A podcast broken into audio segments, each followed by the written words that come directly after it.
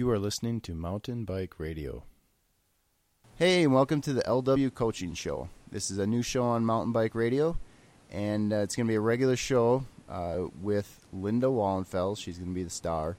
Um, she's the LW in the LW Coaching. If you uh, have been living under a rock, um, but uh, it's going to be a regular show. She's going to give you tips and ideas and kind of fill you in on what she has going on. So um, think that's enough of an intro, Lynda. Um, what do you have for us for the first first episode? Well, you know what? Let's back up a little bit. I want to spend just maybe two minutes, uh, give people an idea who you are, how you got started uh, riding, and how you got into coaching. Well, thanks for having me. First of all, it's good to come and have a show. Yes, so, absolutely. I have been riding for a long time, and I've always loved bikes. I always pestered my parents for bikes. But I started racing in the 90s when I lived in Colorado, and right off the bat, I was really interested in training and how to do it properly. And I found I was living in the same town as Joe Friel, who at the time was writing his training Bible series. This is 20 years ago, and I hired him to be my coach. And he turned out to be a lot more than a coach. He turned out to be a mentor and a real inspiration. And he was really my first exposure to coaching, and that been coaching ever since. All right, so you have so people. Um, if you haven't checked it out, uh, what's your website, Lynda? lwcoaching.com. All right. So if you, like I said, if you've kind of been living under a rock and haven't heard of Lynda in the coaching world, check out her website. Gives you a ton of information right there. Um, but she obviously has the experience. So, um, and what? Just tell people quick before we get into it. Like, what kind of people do you work with? Is it beginners, experts, all over the board? Just give people an idea. I work with mountain bikers that are motivated, that have a goal they want to achieve, and that can be any level. It can be really exciting to have people achieve any goal if they're excited about it. So, really, yeah, all levels. All right, cool. All right, so first episode of the LW Coaching Show. What do you have for us? Well, I was going to start off talking about recovery. Uh, it's a real hot topic this year. There's a lot more awareness of how important recovery is because the faster you recover, the faster you can get back on the gas, and the more training you can do, and the fitter you can get. So I was going to go over some techniques on how to recover and what you should be paying attention to. All right, cool. So how do we do it? Huh. So it's a loaded yeah, question. Yeah. yeah, there's a lot of information out there, and there's priorities on there's certain things that are really important that you really have to do if you want to progress with your fitness. And then there's a lot of other things that are smaller little increments that will be beneficial. So i'll go over the big ones. And the number one priority for recovery is nutrition. And i'm not going to go into huge detail about nutrition because i know that you've had kelli jennings on talking about recovery nutrition and in my opinion, she's one of the best sports nutritionists out there. So if you do anything Kelli says, you're doing it right. and and for people listening, if you're just tuning in to Mountain Bike Radio for the first time, you came over from you know Lynda sharing it and stuff. Uh, Kelli Jennings, she does the Apex Nutrition podcast. So if you just go to mountainbikeradio.com, check on the left hand side, you'll see the Apex Nutrition podcast. Click on there, and like Lynda said, it's fantastic. She's great. So yeah, she, she is good. So I'm just going to go over the basics of nutrition. The number one thing about nutrition is your daily nutrition, and you want to be the best version of yourself that you can be, and that is built by the food that you put in your mouth. Every cell in your body is basically built from what you've eaten at some point. So just really good nutrition, whole foods, healthy foods, organic foods, what Kelli says you should do. yeah. then the next thing to pay attention to is so that's daily nutrition, and the other side of the balance is training nutrition, and that's split up into what you eat before your ride, during your ride, and after your ride. And probably after your ride is the most important part there. You want to make sure and get some carbohydrates in, some fluid in to replace any fluid lost on your ride and electrolytes after. There's a lot of really good recovery drinks out there, like Carborocket Rehab, I really like, and First Endurance Ultragen. Those are a couple of really high quality products. Or you can just use whole foods and get carbs and electrolytes too. You don't have to use a prepackaged product.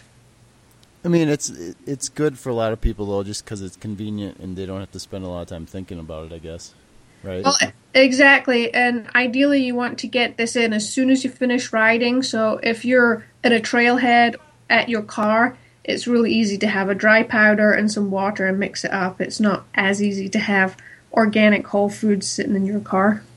Yeah, exactly. Mm. So yeah, look up Kelli at Apex Nutrition to get all the details about how much protein, how many grams of this, how many grams of that, because she has all the details. Yep. And if anybody has any questions, like I said, if you're listening to this first time and you have any questions, you know, just shoot me an email at ben at mountainbikeradio.com and we can get uh, you hooked up with Kelli too. She has some plans she sells and all that kind of stuff. So, but yeah. So number two, sleep and that's when your recovery happens.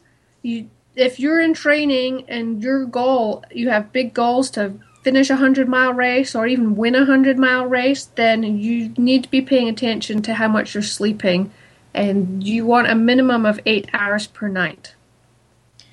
If you're in a big training block where, say, you're doing three six hour days, putting out a lot of energy, then ideally you want to sleep 10 hours a night. If you can get 10 hours, then you're going to recover that much faster. Some athletes have a real sleeping talent. They can sleep 10, 12 hours, and they're the ones that recover really fast. Yeah, that's that's a good amount of sleep. Yeah, and you can add naps in the afternoon to tally up those hours too. And when you're is there any with with nap? I, I actually do have a question with naps. Is there any like kind of rule of thumb, I guess, for people for for naps? Because some people are like, well, I don't want to lay down for half an hour. Can they, you know, is there some kind of rule of thumb to kind of get an idea, or is it just practice? Which isn't bad with naps. If you can nap for 10 minutes, that's really good. When you fall asleep, your body releases some growth hormone, so you'll get that flush of growth hormone that enhances recovery. If you can nap for 45 minutes, that's great too. Okay, so basically whatever you can fit in. Yeah. Okay.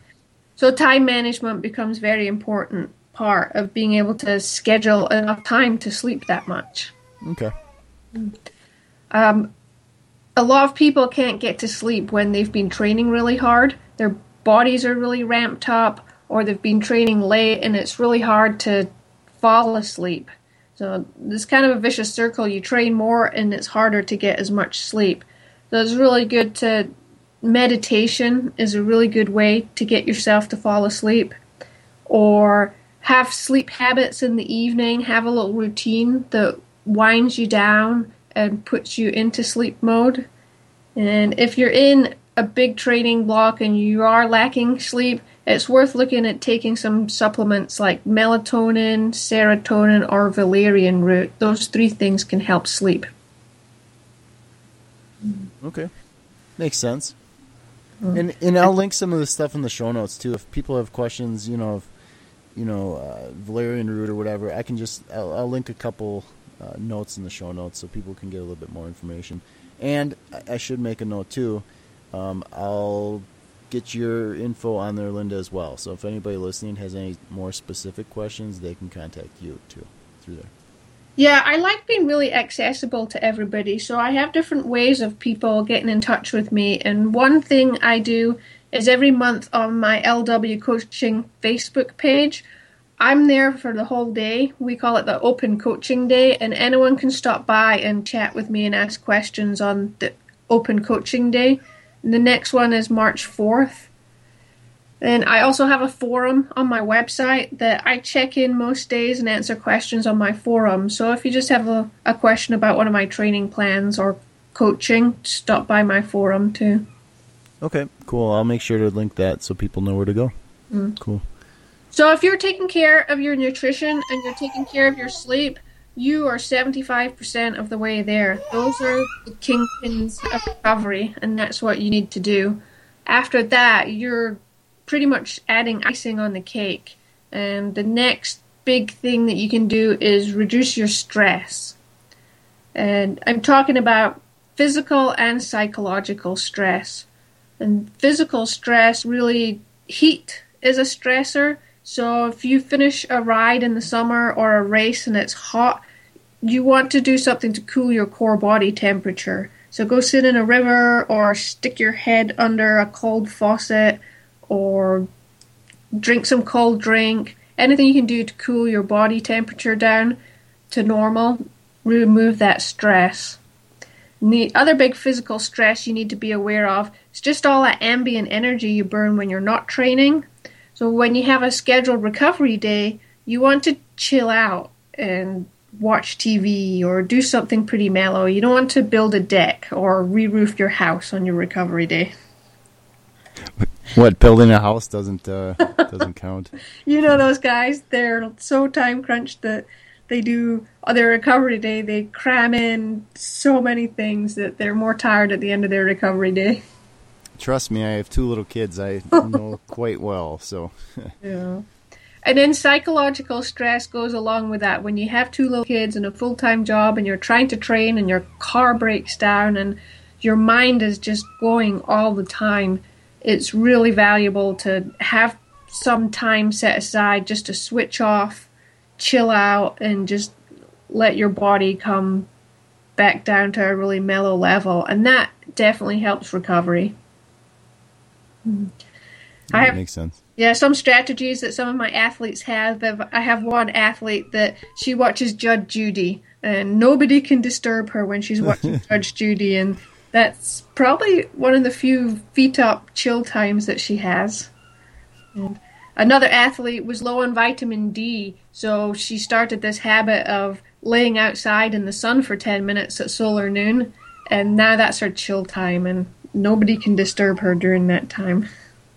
Hmm. So find find somewhere a little space in your life. Ten minutes a day can make a lot of difference. So there, and, so you've got nutrition, you got sleep, and then stress is the next big one. And now we're really getting down to the fine details of things. If you're training hard, you're training six days a week that are really good to add. And massage has been shown to speed recovery, and you can have a scheduled therapist massage you, or you can do it yourself with a foam roller, or you can use the compression legs. They have a massage setting on them. You know, those big compression boots that you put on your legs.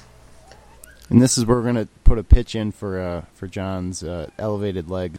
Yeah, the elevated legs are great, and right now um, I have some good coupon codes for getting a good deal on them. So if anyone wants one of those, just get in touch with me and I can hook you up with that. Um, and that's elevatedlegs.com. Or you can go to 92fifty.com. I'll also link those in the show notes. But yeah. sorry, go ahead. You wanted to get the pitch in there for them. Yeah, so they're great for massage.